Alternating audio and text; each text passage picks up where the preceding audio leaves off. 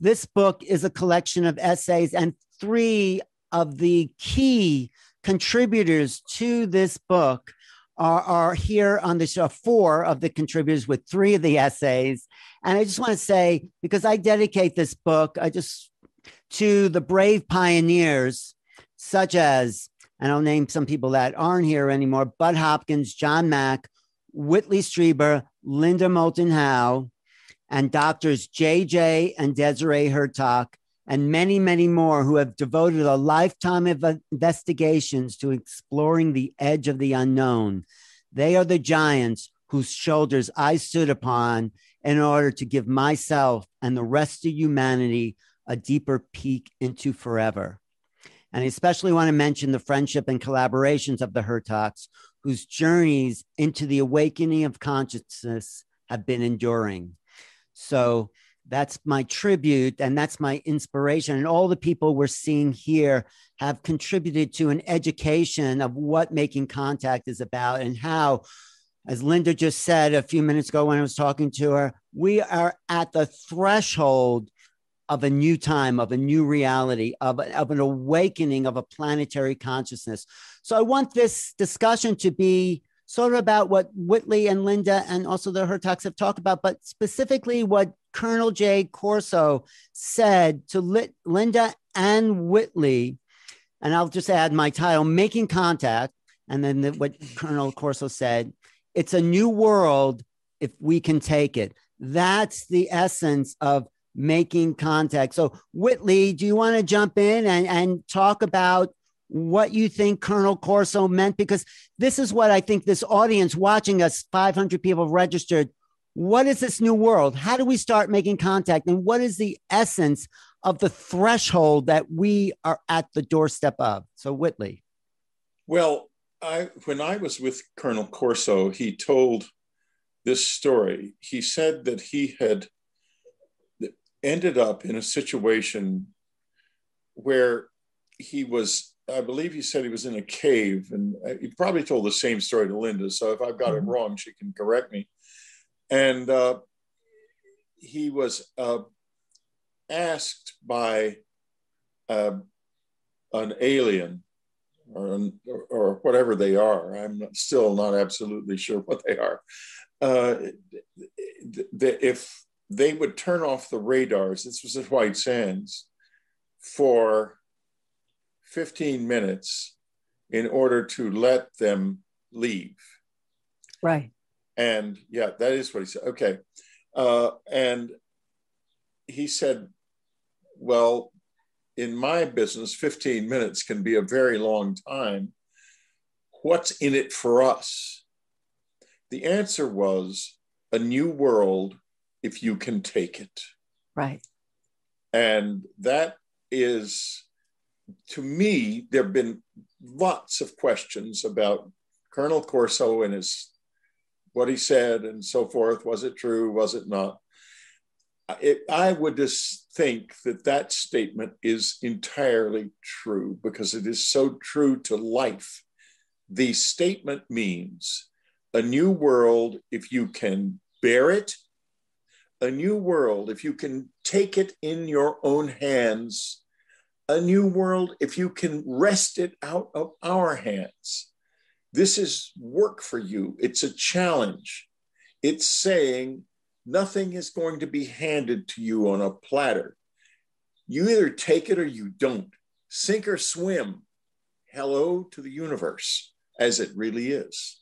I laid out my thoughts about it in my book, A New World, uh, right.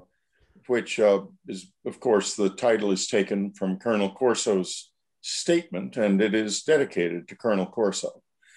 And um, and I want to say the chapter in my book is a is an excerpt from A New World that Whitley's contribution. So yes, go ahead. Yeah. Whitley. So um, I think that the situation we are in is very complex and ambiguous and also very unsure. And in other words, we don't have all the facts. Uh, and it's extremely important to be very, very careful about not drawing conclusions that we can't support with certainty. and but here's what I know from my life and from what has become a long life with the visitors and also a considerable amount of study and research, in particular in the close encounter phenomenon.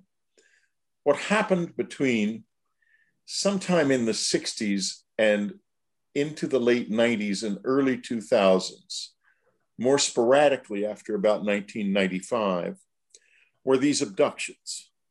They do, they're not often reported now. It's very, they are reported. We do get reports and others get reports too, but not frequently not like it used to be. And in the 70s, apparently, it was just going absolutely very intensely in early 80s because Anne and I got hundreds of thousands of letters with detailed descriptions. But what were the people describing? First, they were describing a lot of very high strangeness events. On the physical level, they were describing what happened to us they were describing the removal of semen and eggs and fetuses. And that happened. We had all three things happen to us as well. And when, why would you do that? You would do that because it gets back to what Linda said that somebody is attempting to hybridize this species, right. apparently, or they are making a sort of seed bank. I'm not sure. However, I'm not so sure about the success of the hybridization because back in 1995 or 6 a very strange man became began living in our behind our house in upstate New York in the woods. He was extremely he was short at first when I first saw him I thought he was a little boy and I went up to warn him about smoking near these pitch pines, which are very flammable trees in, in the woods behind our house. And when I got close to him, it was obvious that it wasn't a little boy, that I was dealing with something much stranger. And because he looked more like uh, someone who had re- reached about the age of 11 in terms of his physical maturity and stopped maturing, but not, but continued to get older. And it was a very odd it was he was really it was very odd like somebody a child who had aged without maturing. Uh, so i it frightened me frankly and he made a sound that was rather ominous and i went back to the cabin and after that we realized that he he was actually smoked all the time and when the air was still you would smell it in the house and it was awful then we left the cabin. We were forced to leave because we ran out of money. And uh, we uh, went to Texas. And I just, I'm in Texas now. And just yesterday, I drove past the apartment where, little condo where we lived. And I looked at it and looked at the, the little cul-de-sac where he had stood in the night. And he would stand there, and I could feel him coming into my mind and I had put lights up, uh, uh, motion sensitive lights up, and he couldn't handle that. And he left eventually. But he was a very disturbed and individual in trouble. He was like he he had a very very schizophrenic affect to him, and he was with these two men who were the most bizarre people I've ever encountered. Uh, they were they were absolutely terrifying. They exuded a sense of evil. Mm-hmm. And I have to tell you, if that's what we're looking forward to, watch out. Well, because yeah, that could have been a bad batch of the hybrids, right? I well, mean, why did they leave them in my backyard then? Well, uh, I, in any case, uh, it changed slowly over the years. And as I became more and more dedicated to the pursuit of the good, to hmm. the pursuit of love, compassion, and humility in my own life and unpacking my life as best I could in great detail to find where I could further those things, those three things. My relationship with this also changed. And now it is, I would say, beautiful and incredibly productive. So there's been an arc And I, I think that that uh, that is an arc that this species, that mankind can follow, but we can't do it if we start out shooting. Mm-hmm. I mean, you know, we got cowboys out there with six guns, and they've been shooting for a long time. Linda knows a lot about the Air Force and its problems. And over the course of the summer, there are going to be a lot of there's going to be a lot of stuff released. Yeah. If it, it's largely going to become from come from the Navy and from uh, perhaps some of the alphabet agencies, mm-hmm. but but it's not going to come from the Air Force, as far as I know now. They are mm-hmm. they, they don't intend to release anything, even though they are being being they're under a legal compulsion. I don't think they really care. Mm-hmm. And the reason is that they only have bad news. They've been fighting these things for years and haven't gotten anywhere with it. They can't control it at all. Their job is to control, to, to, to protect us from threats from above, and they can't do it. And they keep it secret. I've had, well, I've got, let me do this. The best thing I can do, I, I've opened my phone here and I've got a poem that I wrote after I was kissed in the night by someone. And I don't know who, whether it could have been one of the visitors or it could have been one of our dead who play a huge role in this. And we, we can forget the veil between the living and the dead or the idea that the dead aren't there. They are, and the veil will drop for us when the grays come closer to us, or any of them, because none of them live with that veil. Uh, that, that's not existent in their worlds, and it's going to disappear in our world too. So here's the poem Somebody Kissed Me. Deep last night, somebody kissed me.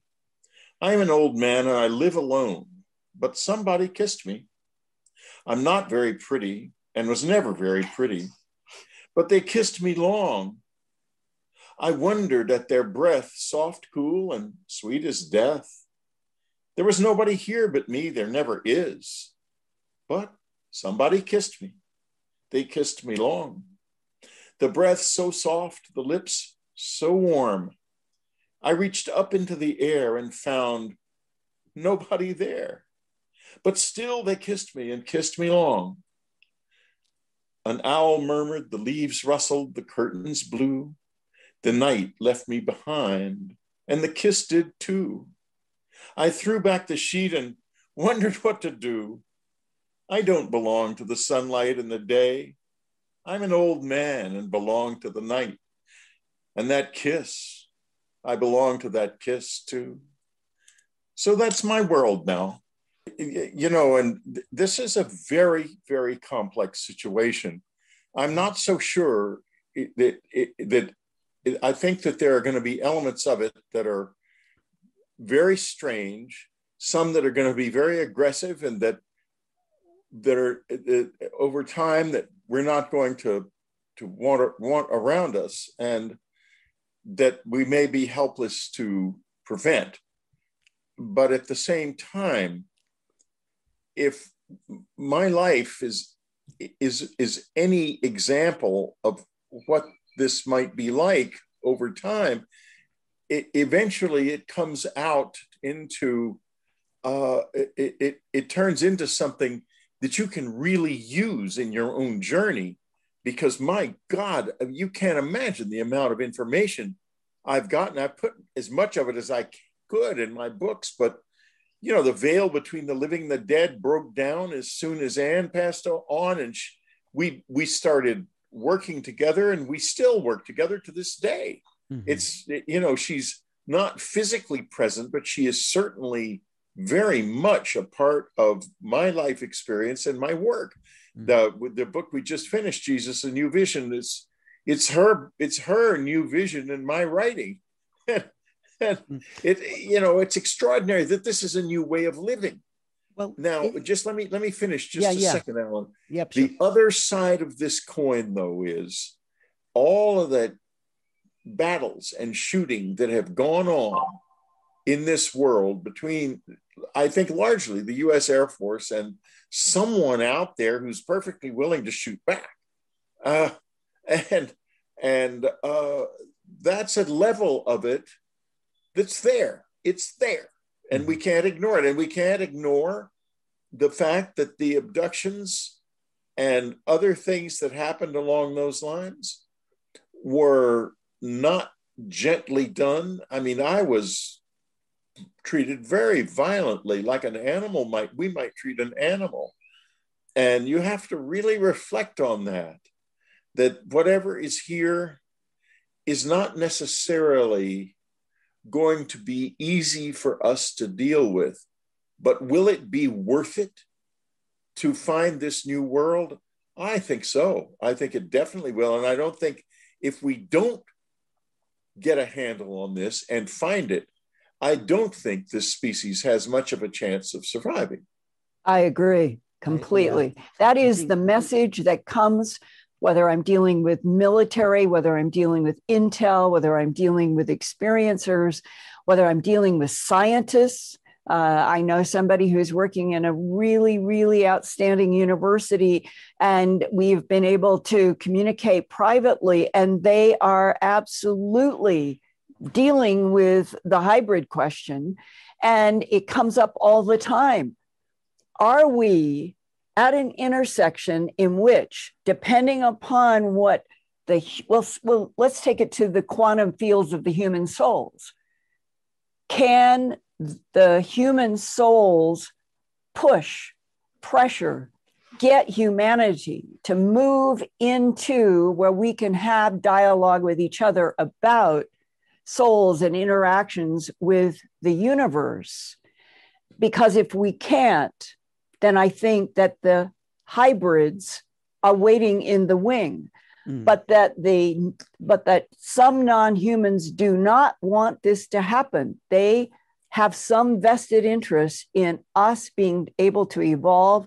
And that was the message in my third book, Glimpses of Other Realities, Volume Two, in which I had six people who had had the experiences with what they jokingly called the resurrection technology, but it's very serious and it's mm. used all the time.